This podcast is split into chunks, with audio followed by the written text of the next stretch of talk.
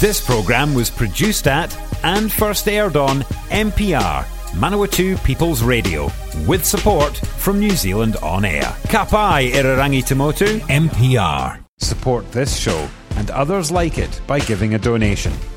For more information, go to www.mpr.nz forward slash donate.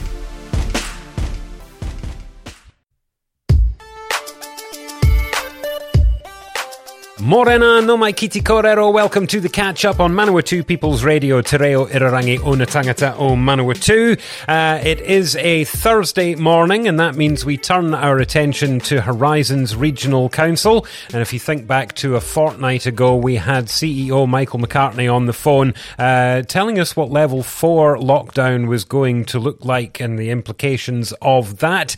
And I guess in some good news, uh, you know, it's only been a fortnight, but now we are here with the chair Chairperson of Horizons Regional Council, uh, Rachel Keedwell, talking about level three. So obviously, uh, Rachel, things have worked. Good morning to you.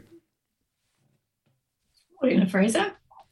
Uh, yes, yeah, so things uh, appear to have uh, worked quite well in the snap lockdown that we had. The team of five million have behaved themselves sufficiently to at least contain this Delta outbreak uh, to Tamaki Makaurau, the, the Auckland uh, area.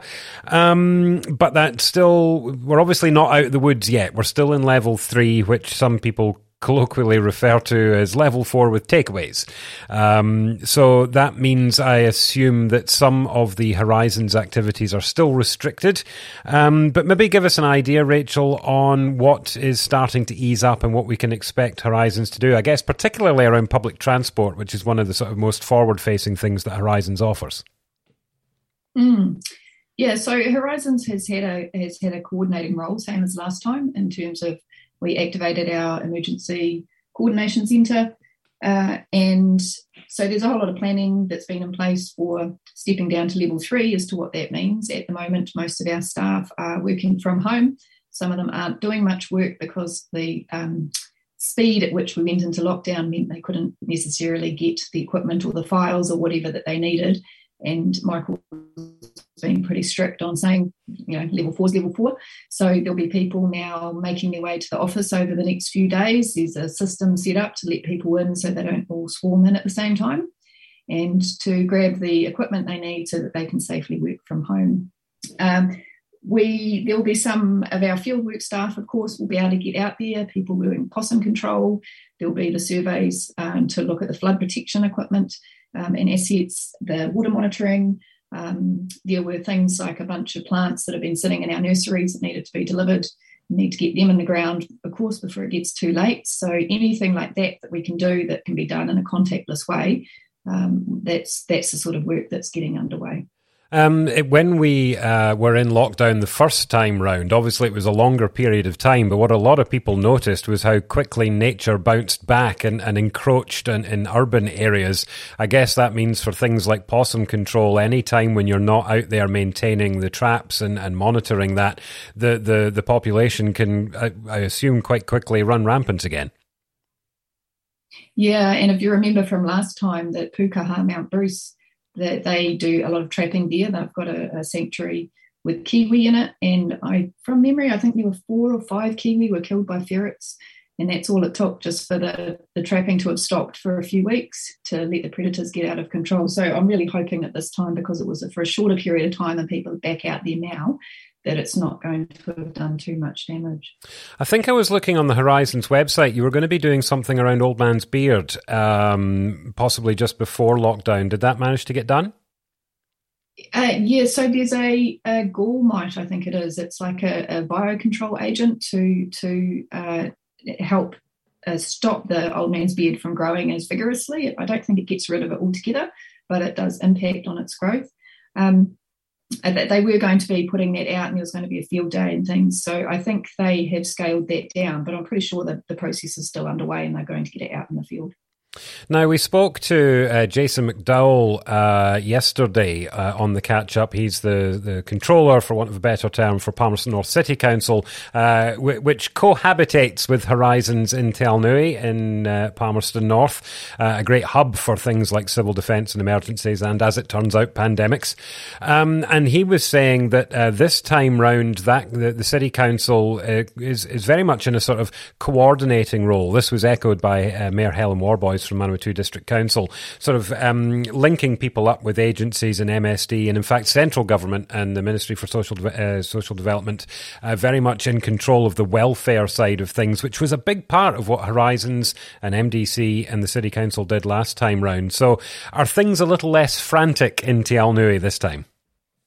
Yeah, definitely. It's it's actually much more appropriately run, that it's been the central government focus. So um, M S D really stepped up, and they have been coordinating all of the assistance that's been needed. And so, yes, we've had a much more hands-off role. We um, there's still a lot of planning that goes on and a lot of coordination that goes on, but not the, the same amount of action on the ground from councils, because that was in the hands of M S D. Um, Iwi and Pacifica really were involved. Again, their networks sprung into action. They really have some good networks going on there. And um, we've, of course, had them sitting on the leadership group uh, that's been meeting a couple of times a week just to keep everyone up to speed and allowing all those messages and things to be passed on. I don't know if Jason touched on it yesterday, that also the way we ran the E C C and the E O Cs were different, that we had a team blue and a team green, so that if one team was taken out by Delta, we had another team to step in, because we realised last time that that was a potential weakness of the system. Ah, so we can, we can uh, rest assured that learnings are happening and being implemented. Yeah, absolutely they are. Yeah. We actually had a team white on standby as well. So. Oh, well, there you go. Um, now, listen, uh, the, as I said, public transport, very much that forward-facing side of things. Uh, I understand level four uh, public transport was really for essential workers. Uh, and I, I don't know, was it also for people that simply had no other way of getting to, for example, the supermarket? Yeah, absolutely. Yeah. So it was if you needed to make an essential trip, you could take the bus. Um, very, very few numbers. We the first, so we went into lockdown on the, the Tuesday night, and the Wednesday continued to run the buses at the full timetable, just because we hadn't had time to give everyone uh, a heads up as to what, what the changes would be. And then after that, well, since then it has been running at the reduced timetable of the Saturday or Sunday. Sorry, I don't I don't know exactly what it is, but it's it's basically the lowest timetable that it can be. Um, and, of course, there were no fares entering on through the back door, so keeping the drivers safe. And now that we're in level three, um, we're encouraging people to use their B cards again.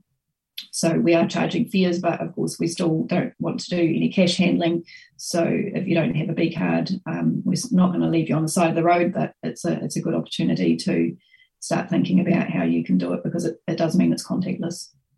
So, well, I mean, I mean that is uh, good. That you know, I, I'm assuming the drivers have been instructed not to leave people behind if they can't pay. I mean, we're in a, a difficult situation at the moment, so this is, I, I guess, kind of like the police with the, the the the border up in Auckland. It's education. Yeah, that's right. It is. It is, and um, and it's also, and a lot of people have switched over to using a B card, but they still tend to top up on the bus, which, of course, they can't do now. So, you know, it's another good opportunity for them to start thinking about how they could how they could top up online, just changing some of those habits.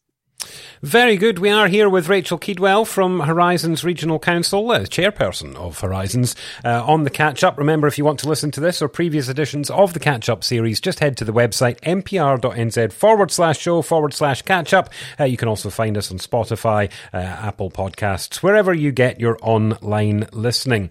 Uh, is there anything else that people should expect as a difference uh, between Level four and Level three when it comes to their dealings with Horizons? Uh, well, our, our offices still aren't open, so you can't come in. It is rate season, of course, so that makes it a little trickier because we don't take cheques either. I know that Horizons has uh, dropped the credit card surcharge, so that if people might have originally come in to pay in person in some way, they can now put it to a credit card and they don't get pinged with extra fees.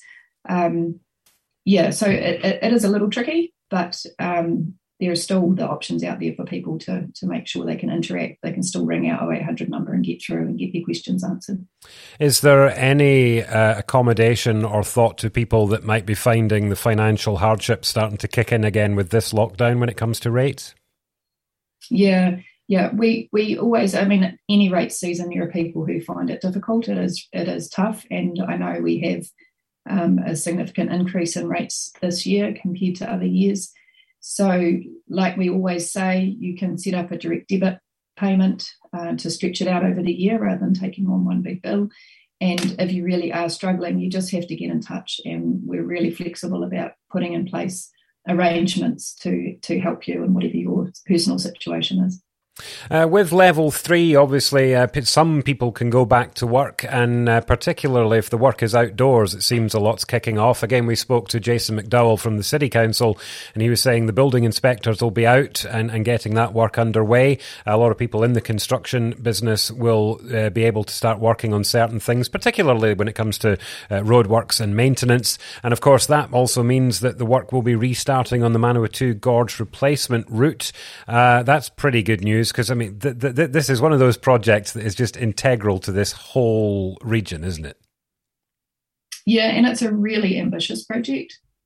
It only takes a, a few weeks of um, poorly placed bad weather to put that whole timetable on its ear, because there's so much they can't do in winter because of the earthworks. Uh, you can't do big earthworks in winter.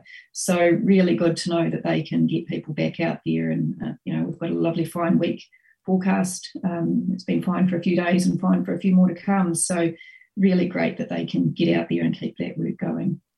Um, Horizons, as we've mentioned many times uh, on this show, it, the boundary is just ridiculously huge. It's an, an enormous area to cover, and of course uh, comprising uh, highly urban areas, very rural areas, and everything in between. And of course those areas would be affected uh, very differently when it comes to uh, a, a lockdown. Are there any areas of particular interest or, or areas that you're monitoring closely for fear of either people's welfare Welfare or environmental aspects that need to be closely monitored? No, not that I'm aware of. I don't think we had any of the iwi checkpoints that were set up, the roadblocks that were set up, and I think we had a few of those in the Ruapehu district last time round. Um, that, so I don't think that's been happening. I also understand that under level three, there's been quite a few questions as to what does local now mean under level three. And uh, the police definition that I heard in this morning's briefing was pretty much they're treating it as the region. So if you live in Palmerston North, you could technically go and do your grocery shopping in Taumarunui. Um, probably don't recommend that because that's travelling uh, way more than what is necessary. But just so if people were confused, uh, it, you can cross into the neighbouring uh, district. So if you're in Palmerston North, you can get to Dannyburg, for example, if you needed to do something that involved that trip. So that's that's been quite good. Whereas under level four, it was very much stay really local. Indeed. Um, I guess the next thing is, of course, on Monday we'll be hearing from the government uh, to update us on uh, how long we can expect level three to be. Uh, we've heard on uh, yesterday, on Wednesday, that uh, the case numbers took a bit of a jump up again.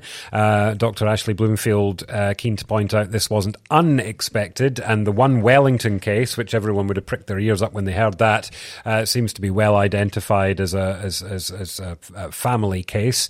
Um, so if things go well, there's the potential that we could see a, a swift move to level two. That is speculation. I haven't heard anything that no one el- that anyone else hasn't. But um, if we move to level two, I'm assuming uh, Horizons is working hard on what that will mean, because that is a big step in terms of, of freedoms and, and lack of restrictions. Yeah, yeah. So level two, we can pretty much get back to doing business as usual. There's not too much that would be off the table.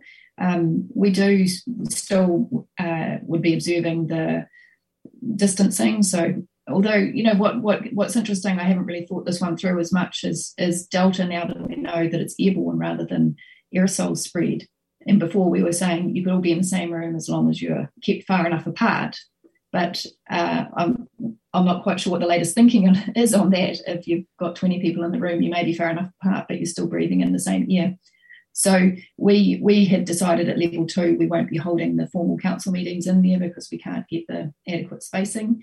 Um, so next week we've got a bunch of formal meetings, council meetings, and they'll all be on Zoom still.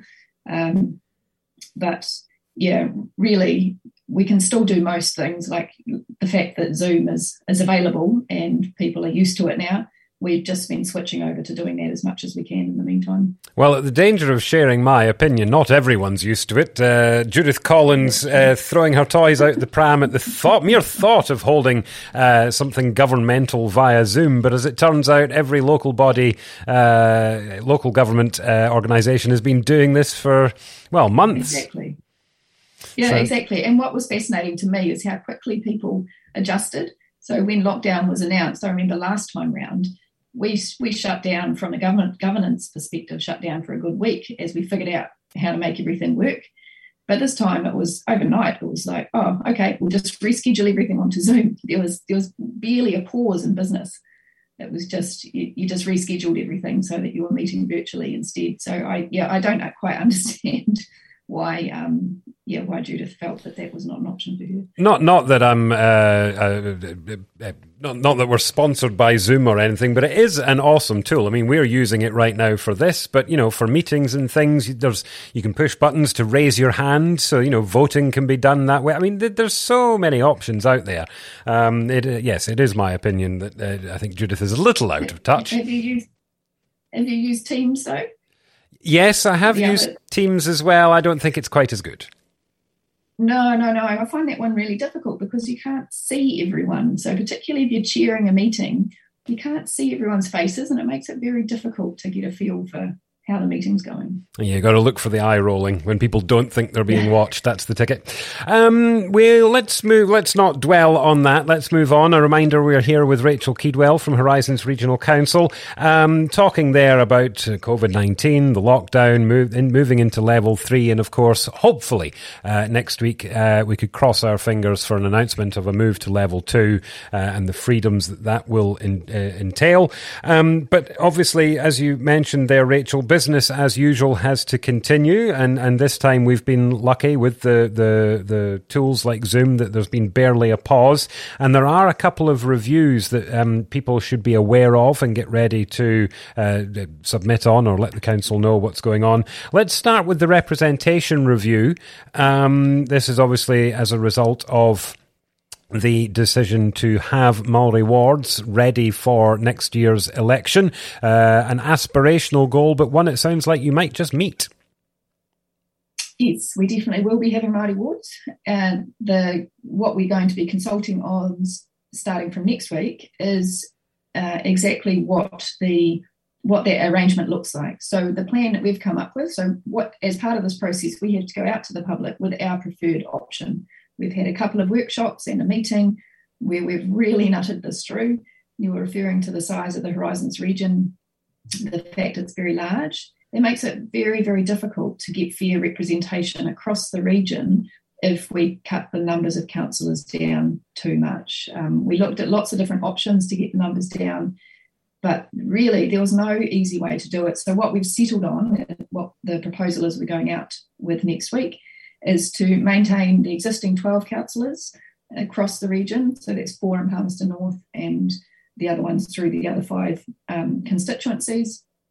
And then we are adding two Māori um, councillors, and they are going to be in two separate constituencies. So there will be one that is uh, kind of sort of fielding Palmerston North and South and across to the Tararua, and the other one will be north of that up to Taumarunui and Ruapehu and out to Whanganui.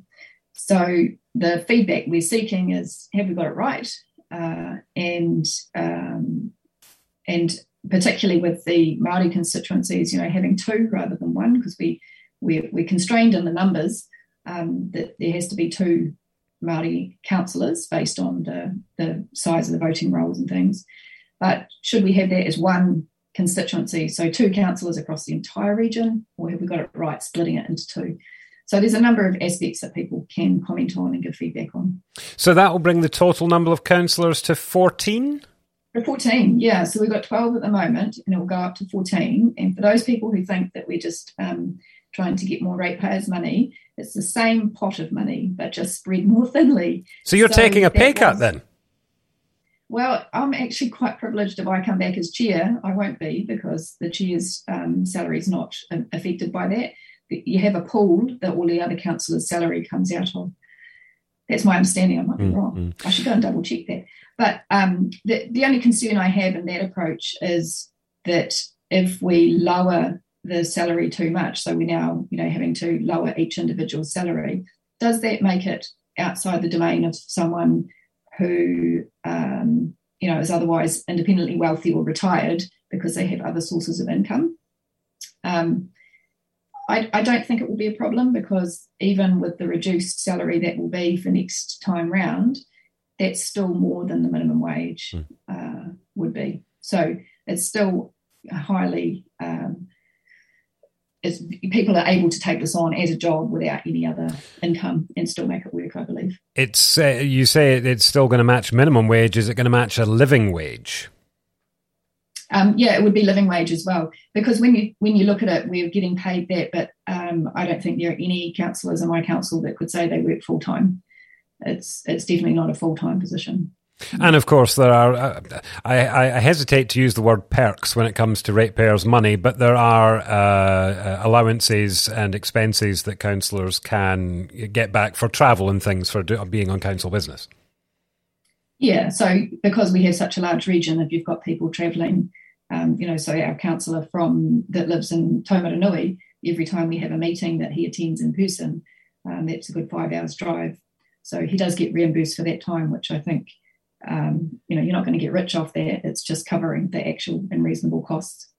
Now, I've been uh, in the, let's call them the chambers of Horizons Regional Council. Um, you must look at the Palmerston North City Council chambers with a degree of envy, because you, you're compact in bijou. Are you really going to get fourteen councillors around that table and still have room for media and audience and submitters and, and, and staff? Yeah, it is. It is going to be snug. It is going to be snug, but we generally do have one or two free seats around the table uh, every meeting. It's only if we've got a number of presenters who come up and, and sit around the table. So, yep, we can we can fit in there. We do have the issue with Horizons is that with all of the extra work we've taken on, particularly with the COVID funding for jobs from Jobs for Nature and things that came through last year, and other areas of business that we've expand, expanded into, we have um, we have grown. And we are looking at what the options are, because we don't really all fit in that building anymore. And um, so, yeah, in the long term, we, we may not be there forever, but we can make it work at the moment. Well, given that Te Āonui is generally only, some of the spaces are, are very infrequently used. They're there for a purpose. Is, is there perhaps room to expand some of the daily uh, operations of Horizons across there and stay on Victoria Avenue? Yeah, so there, there's definitely, we're using some of those spaces in that way at the moment, and we've considered using the larger room into our Te Āonui for the council chambers. Um, that's, you know, so we we are, we're actively looking at all of the options to make it work. Very good. Um, we've got a few minutes left. Let's move to the other review that people should be aware of right now. And we've touched on this service already in the in the interview, but this is the bus review. Uh, and as I've said, I think more than twice in this interview as well, this is the, the forward-facing aspect of um, Horizons work. This is what most people would uh, complain about as well as uh, celebrate in the region, I'm quite sure. And this is their chance to actually document uh, their comments and try and see some change. Yeah, so if you haven't already submitted, you've got until tomorrow. It closes on Friday. Um, and what we're doing is we've put out a couple of proposals for the future of the buses in Palmerston North. And we're really looking for your feedback as to which of those different systems you think work better. Um, in a nutshell, one of them is uh, based on the idea that we try and cover as much of the city as possible. And so you'd have no more than four hundred metres to work, walk to a bus stop, which is the distance that the network is currently set up to. But we are streamlining the bus services. So rather than having these large, meandering, alternating loops that people get very confused about and stand on the wrong side of the road, they are going to be more direct in and out, you know, radiating out from the centre of the city out to a suburb and straight back in on the same line. Um, so that's one, one of them. And the other one is the same idea, but having slightly fewer routes And with the extra resourcing that frees up is having much more frequent buses. So the buses would be leaving every fifteen minutes during peak times. So that's almost to the frequency where you could not worry so much about the timetable, because you know if you go stand at a bus stop within fifteen minutes, you'll be picked up. So it's really, uh, you know, there's there's some costs there weighing off as to which people would prefer. Um, so and, and also we're tweaking, we're bringing the Massey service, because that had its own dedicated service. We're, we, we're bringing that in so it's a bit more streamlined and connected to the existing service, um, proposing service changes for Ashurst and some other minor tweaks around the place. Um, and, of course, you know, the, the existing bus routes are changing, so really looking to hear what people think about what we've proposed. So you're very much uh, set on the routes must change, the meandering routes must go, it's going to be more direct. It's just whether you have a set number uh, or you increase uh, the frequency but have fewer routes. That's that you're, you're not entertaining the idea that someone might go, well, I like it just the way it is. Well, there will be people who say that, people who are familiar with it. But what we found the last time we did a big review is there was a distinct difference between those people who provided comments and already use the bus and those that don't use the bus. So those that already used it were happy because they understand the system, they're used to it. Those who don't use the bus chose something different from what was here because they found the current setup confusing. It's not logical um, and easy to follow. So that's why we are moving away from that system, because there's nothing worse than making it confusing. I mean, at a very basic level, it's impossible to put neatly into a timetable an alternating loop system. It's very, very difficult to do, and everyone complains about the timetable and not being able to figure it out. So I think that's a really good starting point to, to make it simpler and straightforward. So you may not have these uh, figures to hand, and I apologise in advance for putting you on the spot, but the the option where uh, the routes are more direct but perhaps less frequent so that you can have more routes, uh, how many routes is that, and how many would we lose to go to the, the, the, the fewer routes but the more frequent buses? Well, if you go online to have your say, horizons dot govt dot n z, there's a really great interactive website and you can see that precisely as to where it goes. So most of them are um, in the more frequent setting. They're going along the main roads. So you'd have one going up and down College Street and one going up and down Main Street and sort of walking the distance in between, whereas at the moment you have one on College Street, you have one on Ferguson or whatever Ferguson becomes down there, and one on Main Pioneer Highway, you know, so it's almost like taking out some of those in-between ones and uh, just stretching the distance a bit further. But, of course, we've tweaked it to make sure it still works for schools, um, things like your retirement villages, people, you know, gold card users that use the service a lot. So all of those things, we're really looking for people to give us some feedback as to have we got it right.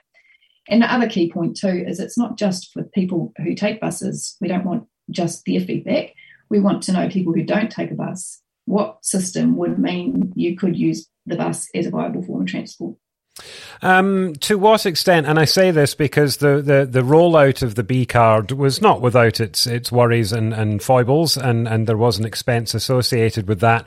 How much of the, because the, the, the biggest aspect to the B card, as far as I was concerned, was the idea that you'd be able to garner data on how people were interacting with the bus service, when they were getting on, which you knew already, but also when they were getting off uh, as a way of That's assessing right. the viability of the route. So how much is that data informed this and thus justified the expense of the scheme in the first place?